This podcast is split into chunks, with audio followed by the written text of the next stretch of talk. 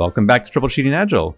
This is Jeff Fredrick, and I'm joined today with a special guest, Gene Kim, author, researcher, DevOps aficionado, and so much more. Uh, so, Gene, so excited to have you uh, on the podcast. Thank you for joining us today.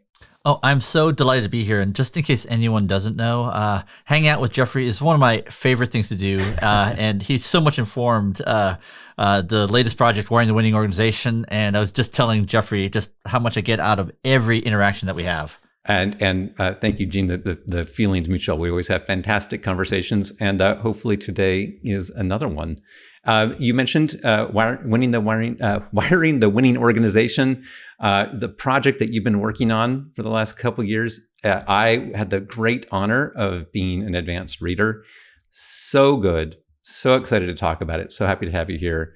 Um, I, I, just want to, uh, for people who don't know, um, I want to talk a little bit about how this fits into your kind of larger mission of the last several years um, one of the places people might know you from is as the organizer of what was called the DevOps Enterprise Summit.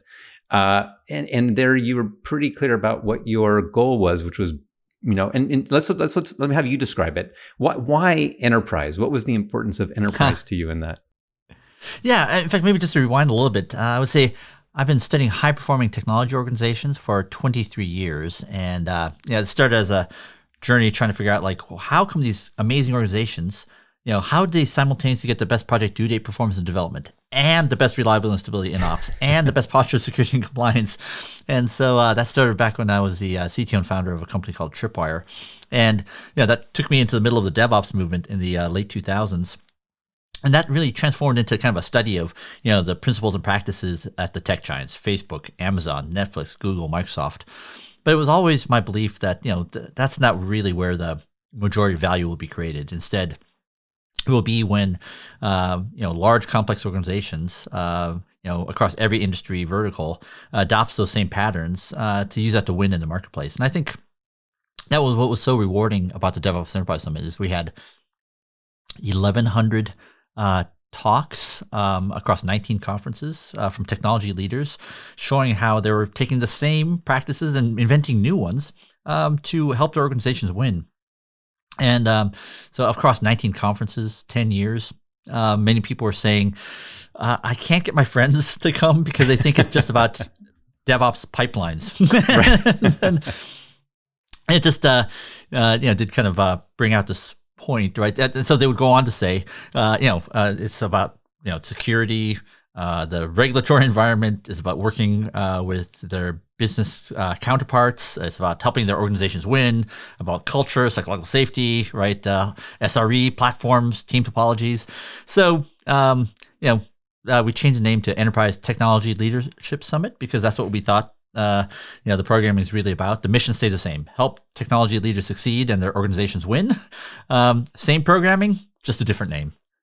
And and I'm going to come back to because again, part of this is like the societal. I have to go this way: the societal impact of these practices when applied at the largest scale. I remember a stat from years ago, and it's something like the majority of, of teams, like the vast majority of teams, are less than um, 10 people. But the majority of developers work on teams of more than 100 people.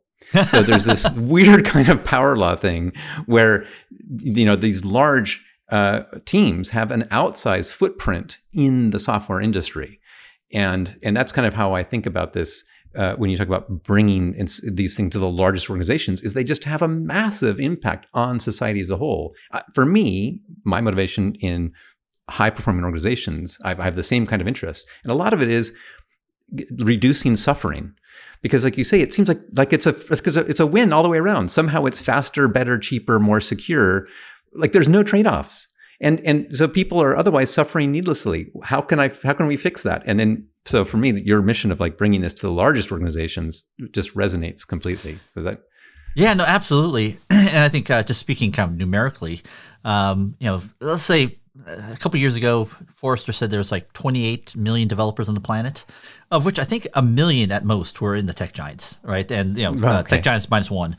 And so yeah. what it means is that uh, you know the majority of organizations, uh, developers are in these you know more traditional enterprises, and it just seems uh, I think what you and I share a lot of uh, common passion around is that you know they should not be relegated and predestined to live like the Phoenix Project forever, right? then, so isn't it amazing that you can take the same people um, and uh, put them in a uh, uh, just like the NUMMI joint venture. Same people, same floor, floor, same floor space, same equipment, and you go from worst to first, and and that's what I'm just so proud uh, of. You know, as a organizer, I think it's really a showcase for people to tell these amazing transformation stories of that do exactly that. we were at X, and now we're at Y. Yeah, and, and the thing is, and the weird thing is that we've had a lot of transformation stories here, and so this I'm going to kind of segue a bit into what I'm excited about for your book. Um, we've had a we've had a lot of literature about exciting better results. I'm often finding the uh, the the difficulty of somehow at these large organizations at the very top level there's like a disconnect. I often find the executives are often eager for change. The people at the lowest level are eager for change, and somehow there's a transmission problem. there's this missing element in the middle, and it's it's been how to uh, help the, the, the leaders uh, um, at the highest level get consensus among the organizational leadership about the changes they're going to make and then bring them into the organization. That certainly was part of the goal of agile conversations was to help prepare people for those conversations. What I'm excited about with wiring the winning organization is I feel like now I have a better book to take to some of those leaders and be like, these are the conversations you need to be having, right? You're, this is it gives them a framework to go out and and actually go and engage with the next level down. Well, first, even at the highest level, like get consensus, like this is what we need to do, and then the next level down. And I and I think this is a, just a, a fantastic book for that.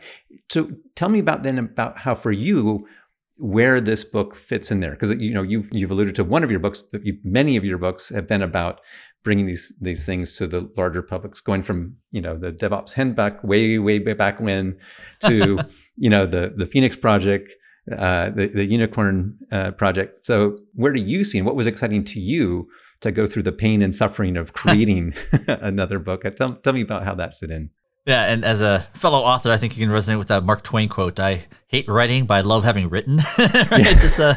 A, uh, yeah, maybe I can answer. The, I think I have like three responses uh, to your question. Great. Like, what's my most personal um, uh, motivation? What was a quest that I felt like uh, was dominated the last three and a half years, of which your my conversations with you, your appearances on the Idealcast podcast was so much a part of. And it's just answering this question of you know, what is in common between, uh, you know, the areas that I've been studying in software of like, you know, DevOps, Agile, um, you know, SRE, the areas that Steve studied in manufacturing, Toyota Production System, Lean, uh, you know, joint areas of like resilience engineering, safety culture. Um, you know, what do they have in common? And uh, what are the universal principles at work?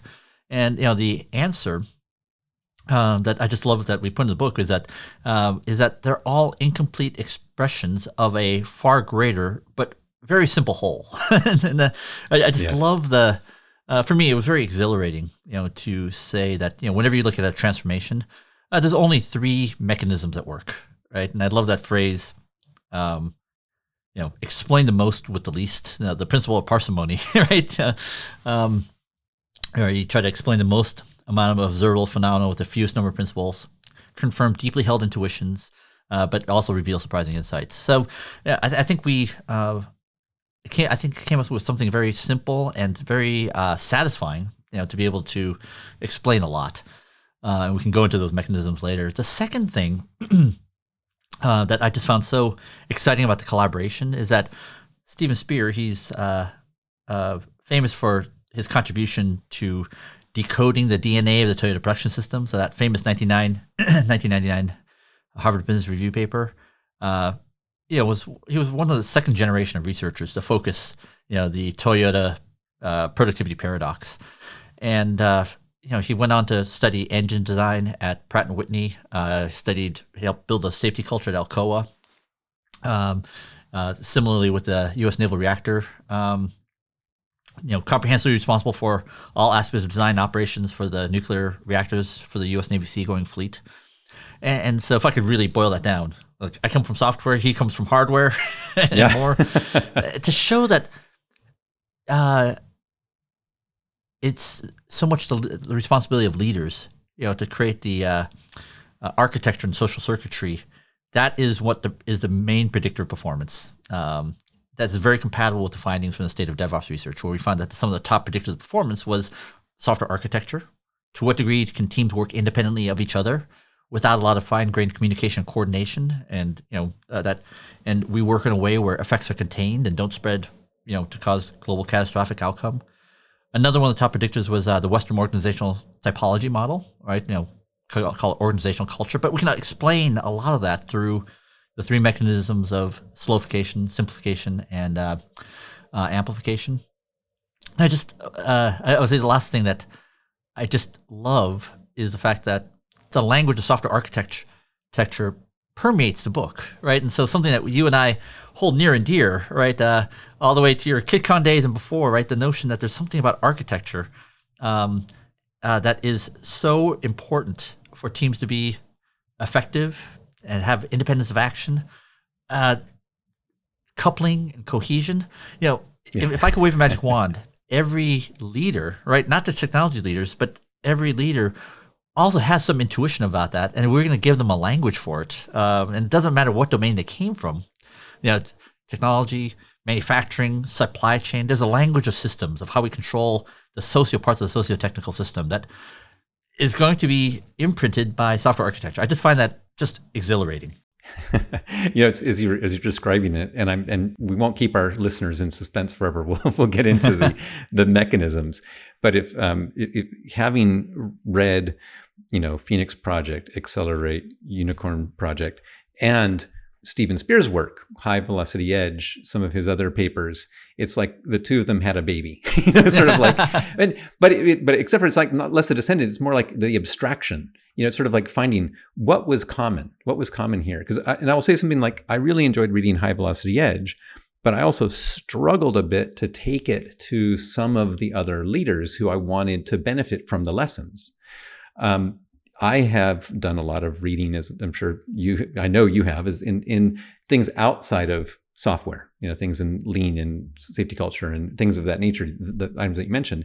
And so it was possible, having read The Goal, and I find that just fantastic, and read other Goldratt, and um, you know, hanging out with um, the the uh, summit and talking about or, or, or, DevOps Days conferences and and talking to uh, uh, John about Deming, you know, and and having a background in that, that I could really easily make the translation from the hardware Toyota examples and so on in high velocity edge, but struggled to to, to, to, to have it have traction with people who only knew software. Yeah.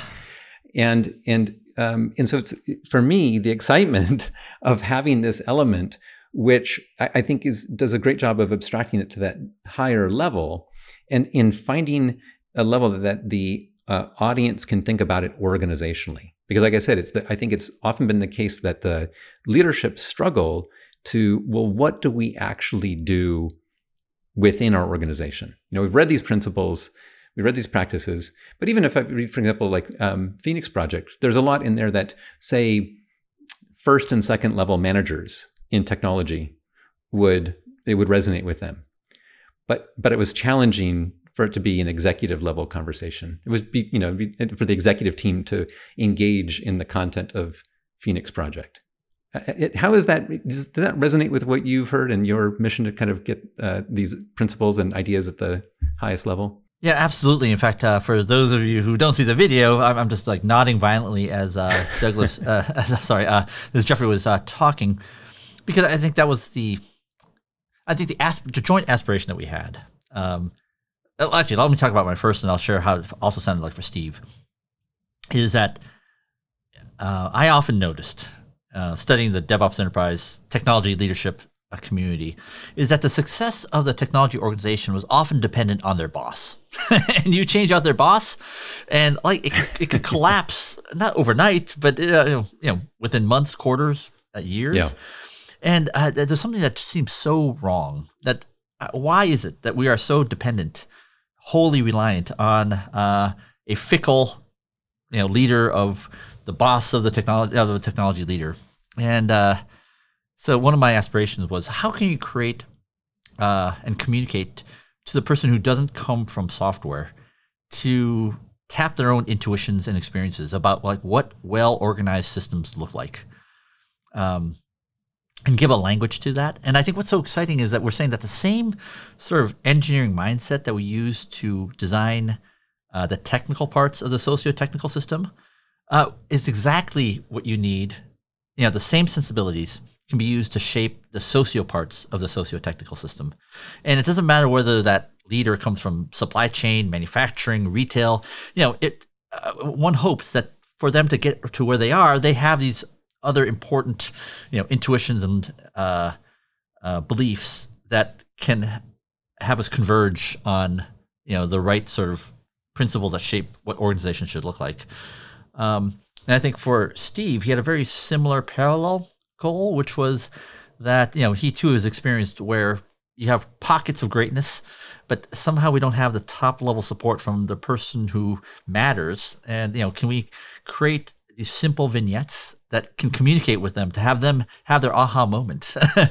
Uh, you know to say oh I, I see now that i've designed an incoherent overly coupled system using the metaphor of a couch moving a couch and you know silos of movers and painters. And so those are things that um, it's my genuine hope that uh, you know we can communicate these things where people can have this aha moment yeah, uh, that's fantastic. You know what? Let's let's uh, uh, let's uh, stop uh, uh, talking about the content around the content. Let's, let's, actually get into it. This is I'm I'm super happy to hear this and, and hear it from from you directly about your motivation and because I was projecting a bit, you know, and to, to hear it confirmed from you what you're looking to achieve and, and the, the view from Steve and, and to have it align with it is, is very is very gratifying. But um, we're almost I think we're about out of time for this week. Gene, would you be willing to come back next week and we can get into uh, the content that your three magic recipes for uh, the winning organization.